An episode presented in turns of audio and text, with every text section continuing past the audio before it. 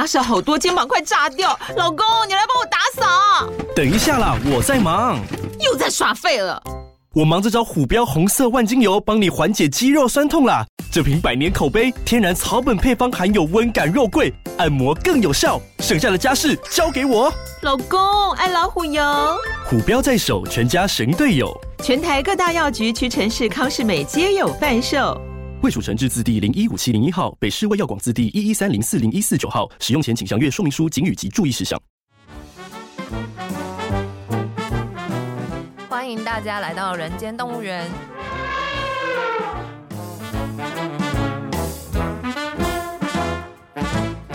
这是厌世姬为了编剧工作外出取材，访谈多年政治与企业幕僚的经验，并交流两个世代斜杠者的生活与想法。Hello，大家好，欢迎收听这个礼拜的人间动物园，我是验尸机。大家好，我是边角料。我们今天呢，请到一位非常特别的来宾，就是台北市议员徐巧芯。Hello，巧芯。Hello，大家好，我是巧芯。嗨，今天来到这边有什么感觉吗？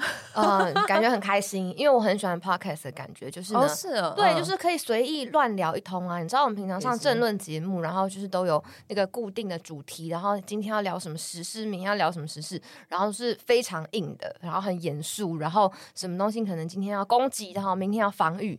但是有的时候，其实人生嘛，就是可以 轻松一点，嗯、对，真实一点，真实一点，轻松一点，而不是说只有在政论节目上面，然后大家讨论的这个主题，对，所以我其实很喜欢 podcast，是可以把一些议题啊聊得比较深，也比较真实。我们是没有在讨论时事的一个节目，啊啊啊我们都把它随便聊，然后会问一些说什么，哎、欸，那选区什么东西好吃之类的，啊、很赞，很赞，很赞。但是我们还是有一个每个来宾都要回答的问题啦，嗯、就是因为我们叫做人间动物园，对，所以每个来宾都要。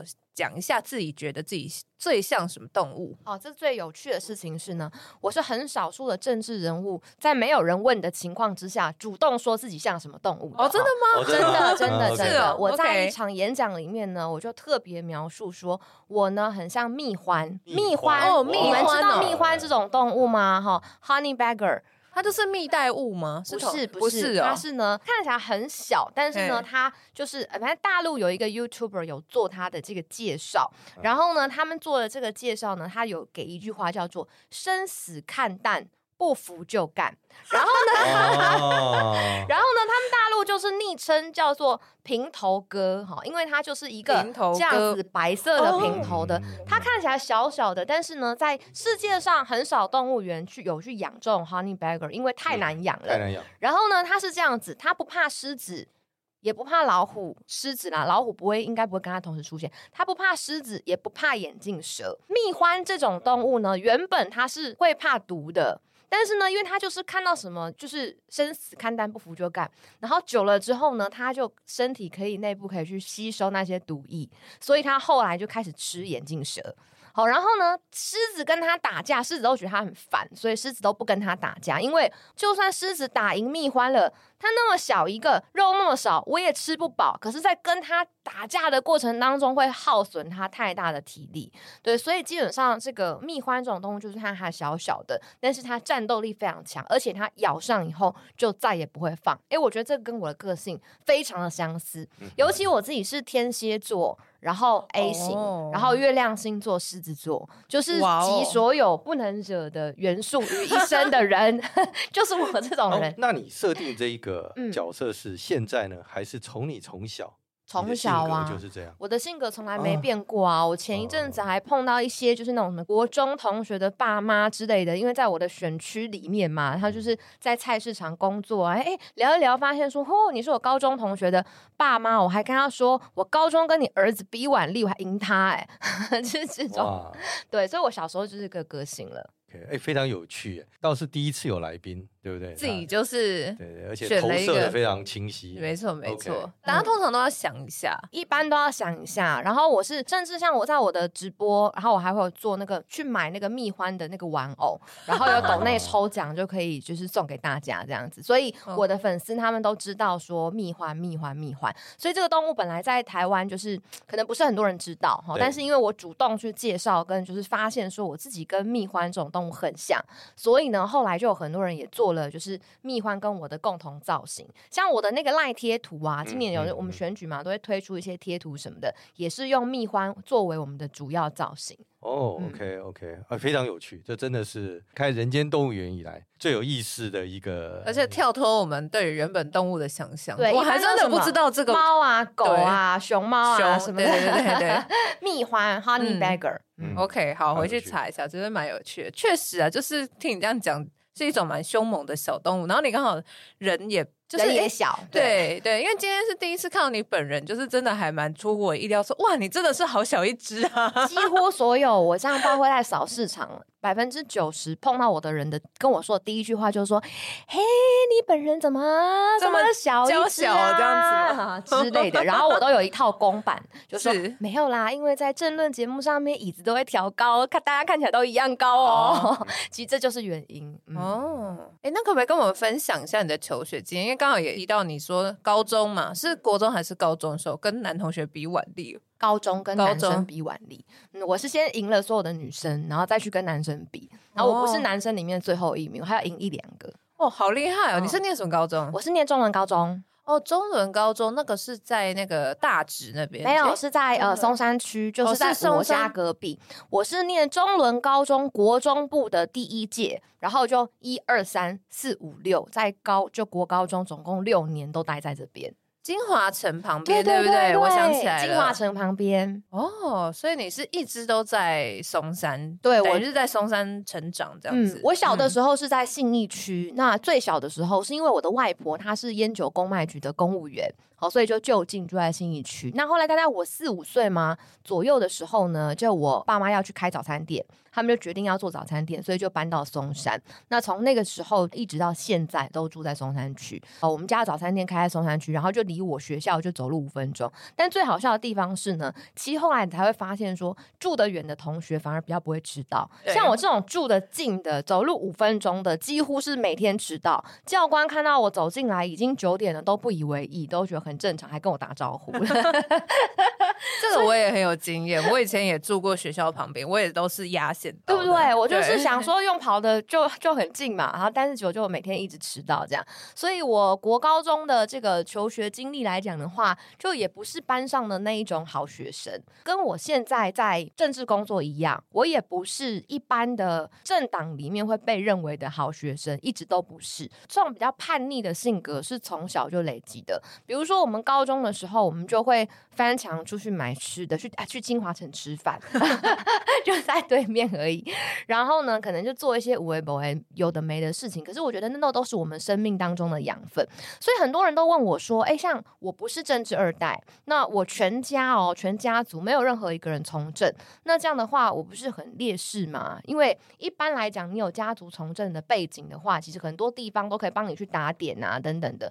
我说对，那是他们的优势。是，可是你们知道吗？像我这样子没有政治背景的人，我有一个优势，就是我很自由，因为我认识过所有的政治二代，他们都超有礼貌的，没有发现吗？每个人都有这个我有，超有礼貌，因为他们只要在学校也好，从小到大，他们如果做错事，大家就会说，哈，是不是因为你爸是谁，你妈是谁，所以你怎样怎样，所以他们就必须得，他们很拘束、很拘谨、很有礼貌。可是没有啊，我想翘课就翘课，我想要晚睡就晚睡，我想要说什么就说什么，我很自由。其实我撇开巧心刚刚的描绘，对，就是你不是先听到徐巧心讲这个故事，而听到这个故事推理回去哈。我挑战一件事情，没有人会相信你在国民党。哎，这个东西就是为什么希望你介绍一下？因为老实讲，你是大学的时候，嗯，因为我们之前听到你的名字是在连玉婷的访问哦，他在辩论圈知道哦，没关系，这件事情不太重要。嗯，第二件事情是又听到你的部分，是因为哎，你其实跟我们上一次在聊的那个也一样是正大的那个曾博宇，又有一点像。因为博瑜是从政大一毕业，对，第一份工作就跟政治有关啊。嗯、你也一样，啊，我也认识他，嗯，你也是政大，而且在你在大概政大毕业，你就，嗯、而且你接触的时候刚好是马英九的执政的后期嘛。嗯，他选连任的时候，他选连任的时候，你就开始就有所接触。我就做工读生，在街上发传单。那在那样的政治氛围里头，因为以你的叛逆个性，嗯，这在一般人啊，当然可能是刻板印象。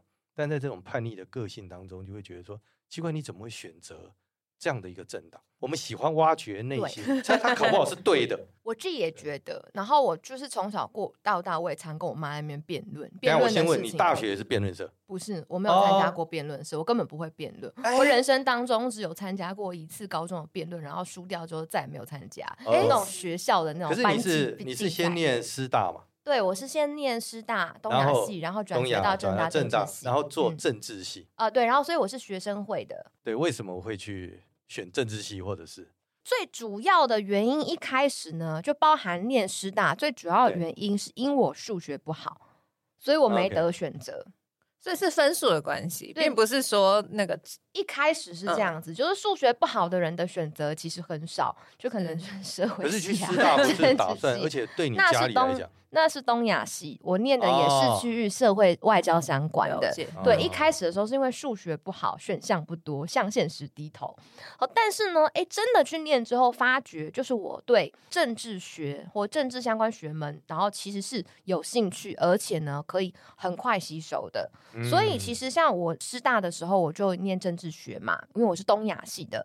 我考转学考的时候，我人生当中第一次考第一名是在转学考的时候，一百。五十多个人去抢九个名额，我是那一年的那一届的第一名，榜首。对对对，但就是我对政治学，然后包含我就是大学四年，其实我念的都很开心，我就对这个很有兴趣，对公共事务很有兴趣，所以原本是向现实低头，后来向现实低头说，哎，还没想到意外的找到自己的兴趣了，嗯，那兴趣还有不同的路线呢？对，对不对？他有那种。接的路线，你是对有不同的路线。这样听起来，你是在大学念了政治系才对公共事务有兴趣，所以你其实高中的时候并没有说。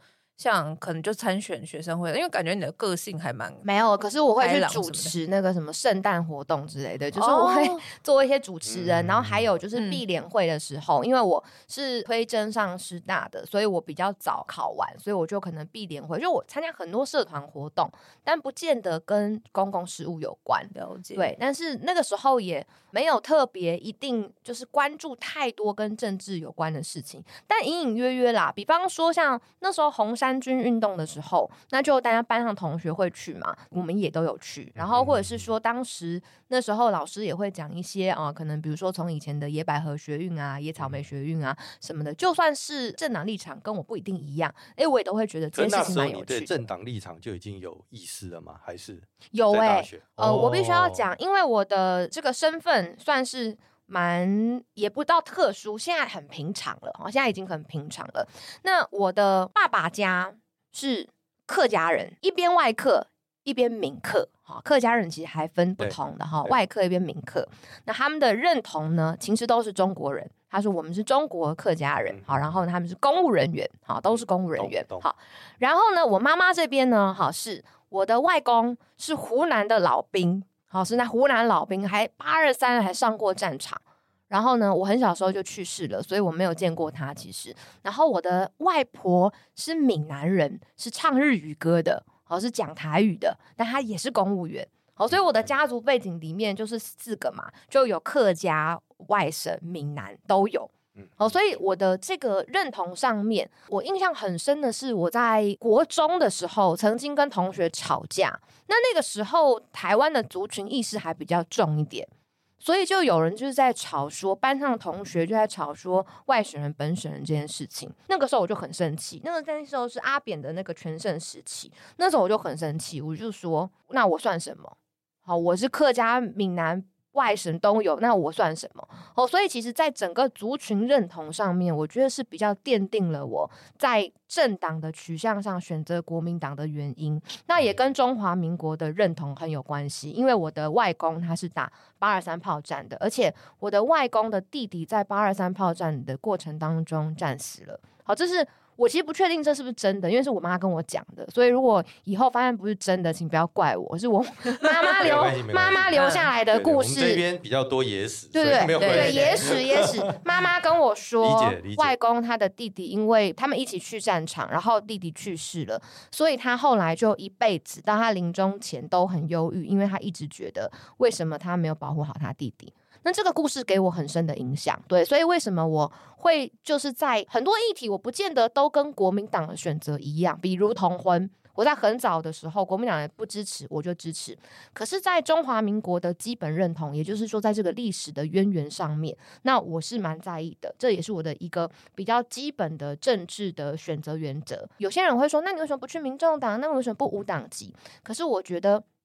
当我选择了中华民国路线的时候，其实，在这些政党里面，那我觉得我就找到了我的家。哎，可是同样那个时期，除了国民党以外，应该还有其他的政党存在啊，亲民党、新党。哦，我们家有一度是支亲民党的，啊、对对对，对对对，那时候有反李登辉、反黑金，然后 然后什么什么，但是总之总之后来就是马英九嘛，那马英九之后就把他集大家于大权，然后中间也有一度我们都是支持新党的或者，但是总之就是也不见得是国民党，国民党就是在因为马英九之后，就亲民党跟新党就比较式微了，那那是开始我从政的过程，但是在我比较小的时候，那就是只要是以中华民国派为基本路线的这个政党，其实在以我或我家来说，都是蛮能够认同的。理解理解。所以你大学的时候就有参与到国民党的一些活动呢，还是那个时候参与的其实是蓝绿局都有。哦，因为我是学生会的成员嘛，哦所以其实各个政党都会去接触一些学生会的成员。哦，所以其实绿的朋友也有，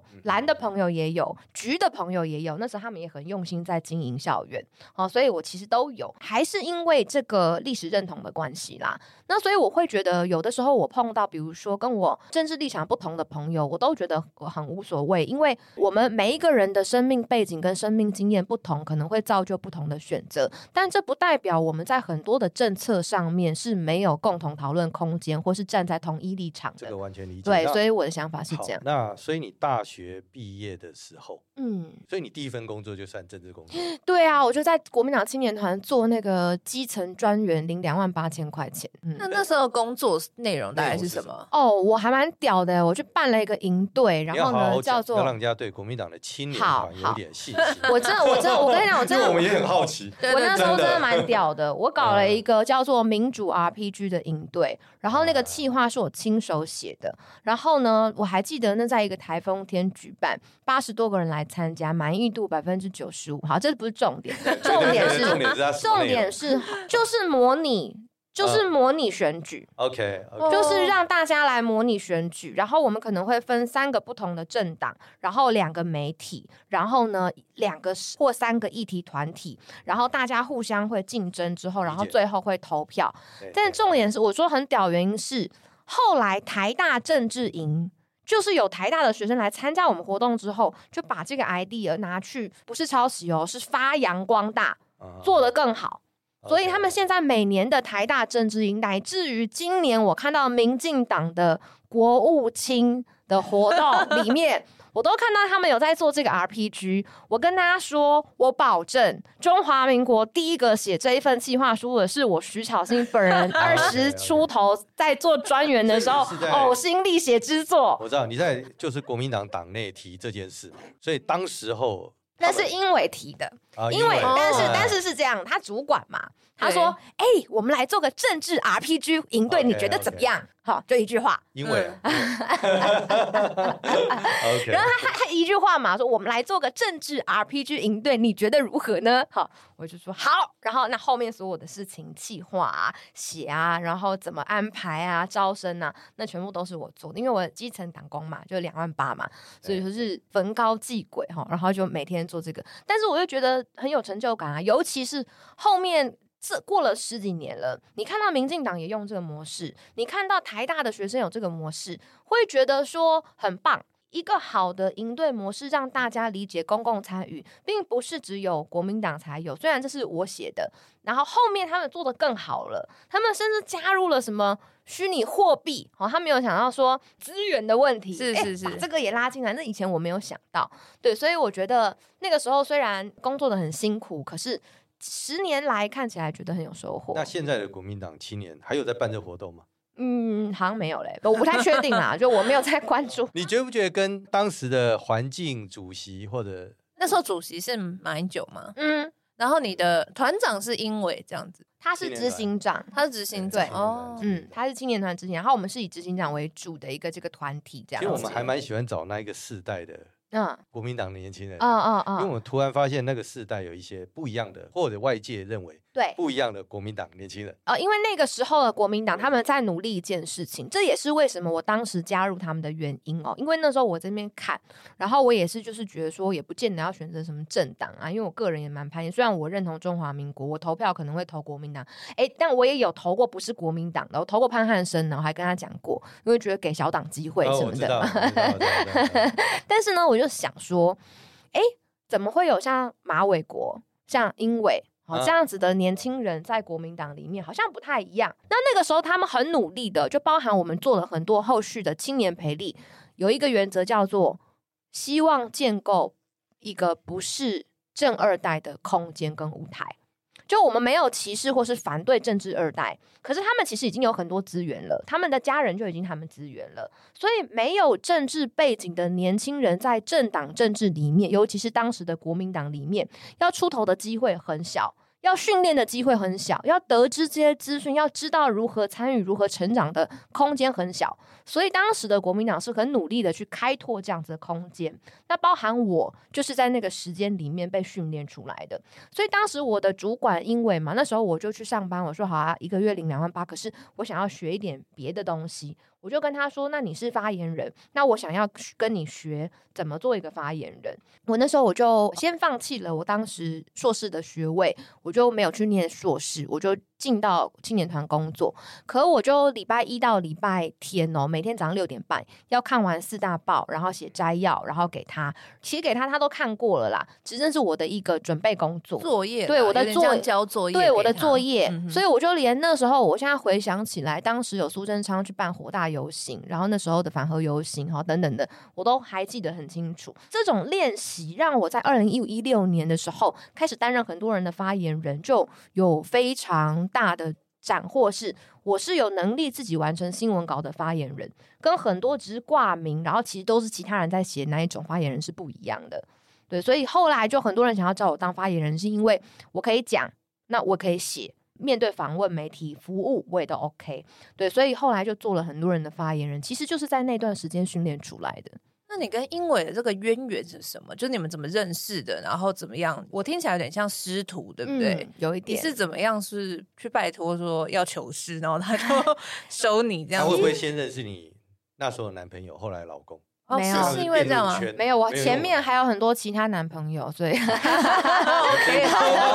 我们被那个连玉婷讲了一副好像从大学就在一起，然后到结婚。没有，并没有，我还有很多，我还有很多其他男朋友，那是最后一个男朋友。OK OK OK OK。那所以对，那所以那个时候是怎么认识他？我那个时候是因为我的学长就是已经先跟英伟认识，他们是辩论圈的嘛，他们在做青年的培力，所以他们希望可以去在校园。里面寻找一些对公共事务有兴趣，然后可能对国民党不见得你要加入国民党哦，就是你比较能够接受的，然后我来上一些社会议题相关的课程。那我的学长就问了我，然后我去面试之后我就加入了那个培力课程。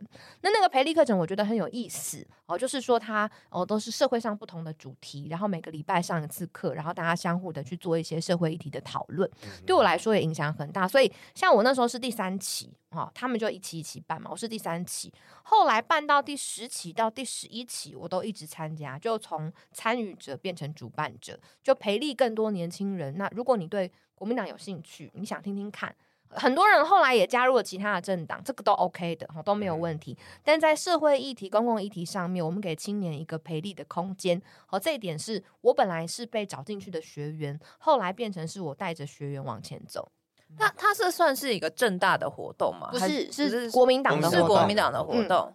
但是就是他是透过正大找到你，所以他你在那边应该有也会认识很多不同学校的人吧？应该说我的学长是正大的，然后让我知道有这个 program。但是我进到这个 program 以后，他们是来自于不同的大学。哦，像我有很多现在的医师朋友都是那个时候认识的，不然我可能不会有那么多医师朋友。就但很多医师他们那时候，因为他们就也很关注像是医疗相关的法规，然后还有包括他们的劳动条件、劳动权利、医护比啊、病护比啊等等的，所以他们对于就除了学业之外，他们对公共事务很有兴趣。对，所以他们有加入这个 program，然后就从里面认识，到现在都一直都还有联络。那个时代，包括总统的那医疗小组召集人，嗯，当然也包括金老师啊，金溥聪，他们那时候是有意识在培养年轻人，嗯，也希望有一个，他们确实有一个环境当中。他希望转化一下国民党年轻人的嗯的样子，所以反而是像我这种叛逆的人，就那个时代我们都有印象，嗯，就那个时代，像现在讲起来，不管英伟，不管你，不管罗志强，那罗志强更老一点了，嗯，应该是又我更前辈了，更前辈了，对。但是好像从那个时代以后，又突然比较没有那么鲜明。我们不要说消失，会有吗？有一点呢，哈，就是因为整个大环境不好嘛。因为我在，可不会啊，大环境应该是提供你很大的养分，因为蔡英文。之后执政了，没有没有没 有。我最幸运的地方在于，我是在马英九的连任前后的时候，就是一二一三年进去的。那那时候我们在执政的过程当中，其实有更多的时间跟资源去做教学。所以我刚刚不是说我礼拜一到礼拜天，我每天都会练习练习练习嘛？那时候不是一个。一直有战场的地方，它是一个可以有一个教育跟学习跟训练的环境，所以我是从中做学，我学到很多东西，我可能犯过很多错，从错里面学到应该怎么做。但是后来从包含这个太阳花学运之后，整个国民党的这个状况急走下坡，那变成是所有的年轻人后面来的全部都是有人就推上战场，有人就推上战场，变成说他还没有累积基本的政治能力。公共事务的能力，他就必须要上场了。那表现不好，在这个舞台，说真的很现实，就会立刻被淘汰。对，所以我是在经过训练的那一批，那上来，那但是他们后面进来的人，他们没有时间训练了，就要赶快推上战场了，所以就是淘汰率就会很高。对，所以像是当时跟我同梯的啊，我说介绍我去的学长，现在也是知名的议员啦，就是桃园市议员林涛啊。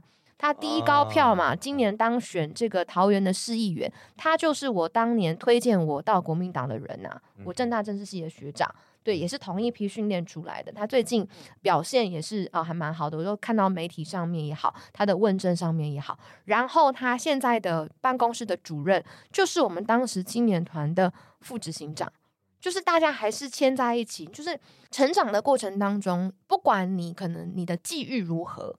但是你所学习到的东西永远是你的，不会不见。你所成长在你自己身上的不会不见。小青也一直强调了，其实他整个的过程，即便是政治养成过程，他是非常有意识的。嗯，对吗？你是有意识，我有意识的学习。哎、嗯，其实民进党内也有，民进党会让很多的幕僚直接到中央体制历练。嗯，可是那时候好像国民党比较没有这种带。年轻幕僚进中央体制历练的习惯呢？还是因为听你的经验一直都是在党？嗯，其实我一度有这个机会啊，但是呢，我拒绝了，因为我想要留在国民党里面。里面，因为进到政府机关以后就比较拘束，然后我觉得不适合我。哦 okay，啊，我觉得我是想要一直在这个风口浪尖上面去挑战的。所以你没有想过，你有一天要执政？嗯，那那那那时候没有，就是说做，我现在还是明代啊，好，明代还是这种风口浪尖呢。我到目前我都还没有想过说去做个公务员啊，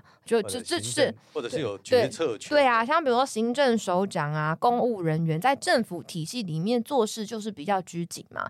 那我又觉得说好像不太符合我的个性，所以当时我拒绝了。我觉得党它至少它是一个。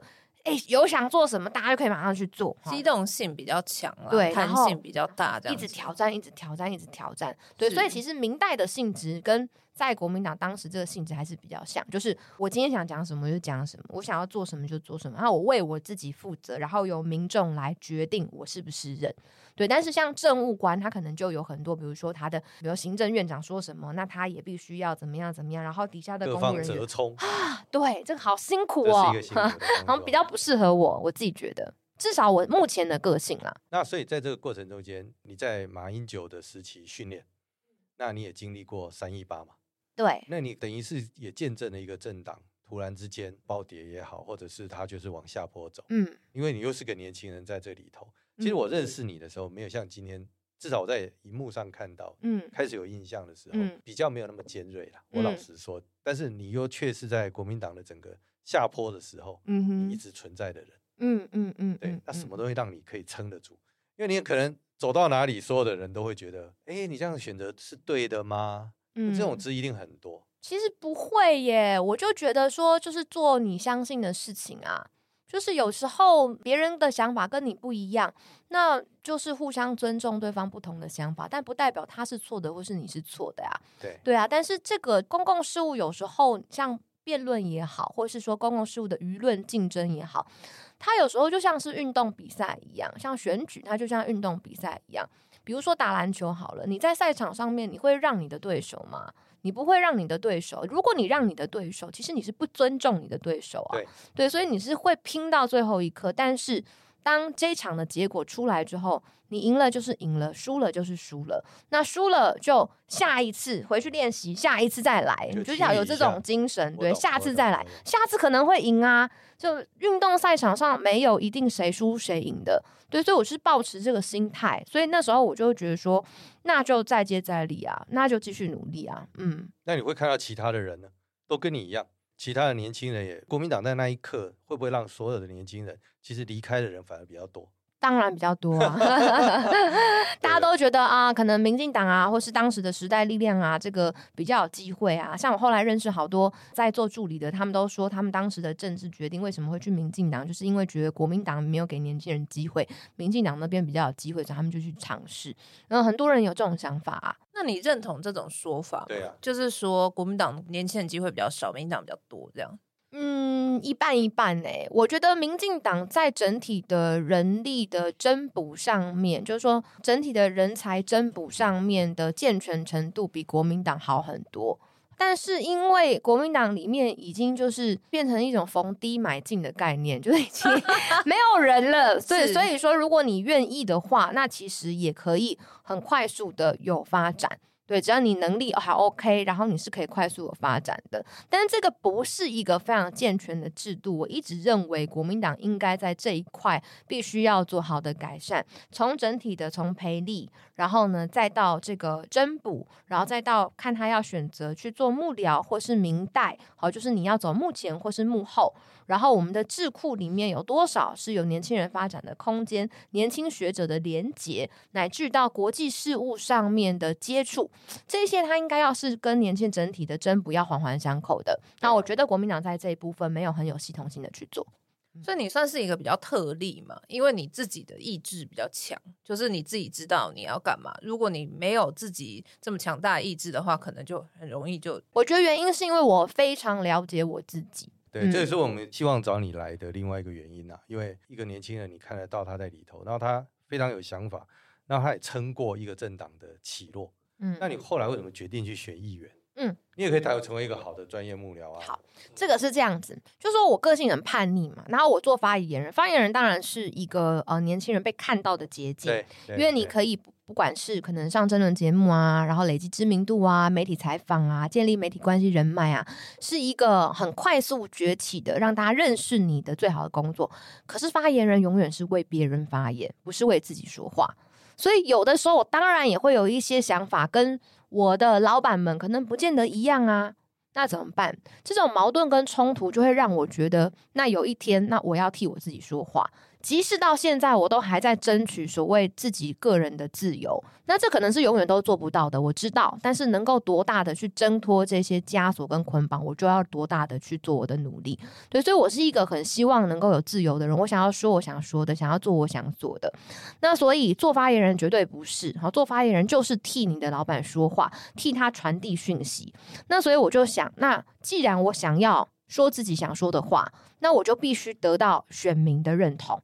好，所以呢，自己参选有自己的地盘，有自己的家，真的是像家人一样支持你的选民、你的支持者，实际存在的时候，其实你才会真正的安心哈，知道哦有人在背后撑着你哦。所以我觉得选民意代表对我而言最重要的意义在于，当这些民意在选票上面呈现出来对我的支持的时候，那我就可以更自由的去。呃，帮我想帮的人做我想做的事，然后仍然拥有我自己的原则。好，比方说像我是，其在议会很有名，是我是不做违建官说的。违建要找我就是拆，有因为有两种嘛，是有想要在，在地合法、就地合法这样。但是违建也有历史共业的问题。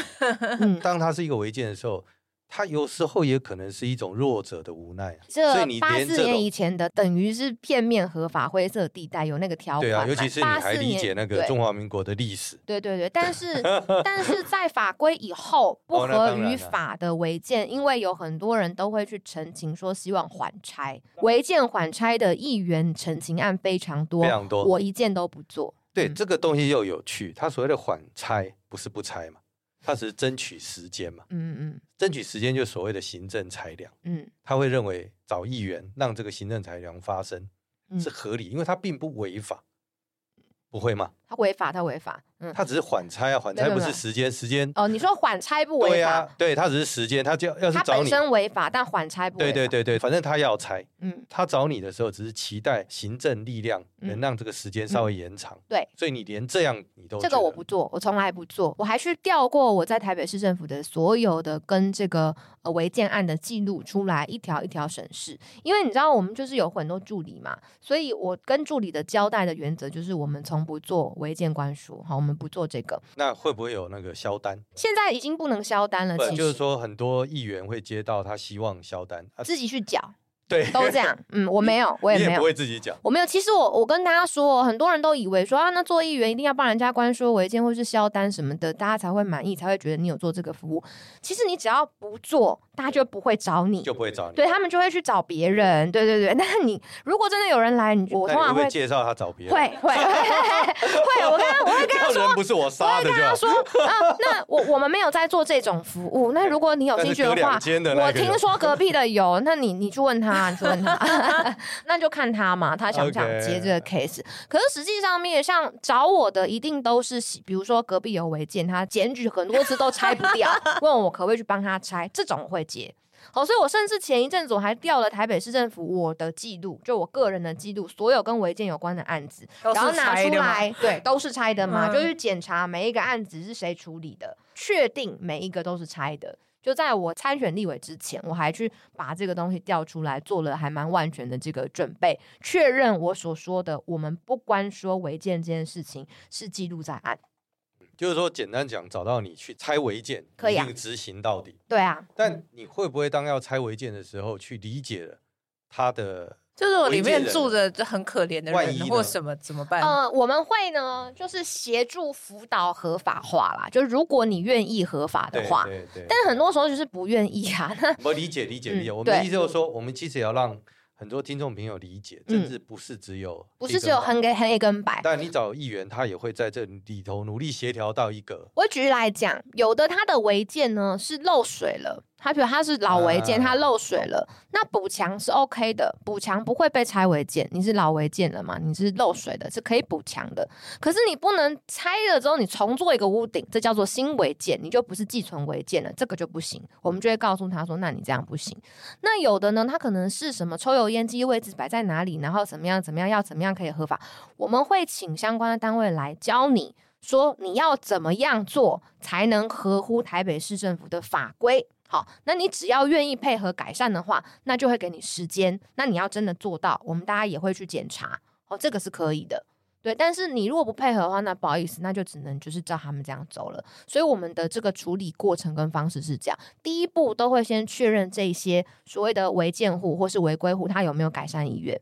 有改善意愿，那我们就会请市府的人来协助教你改善，那你就要去改善。如果你没有改善意愿，你觉得我没有错啊，我就是对的啊，那不好意思，那可能你就另请高明。我想要插问一题，就是你刚刚说你一直在争取自己的自由，对。可是对我来讲，就是我的想象是说，你现在已经是民意代表了，是市议员。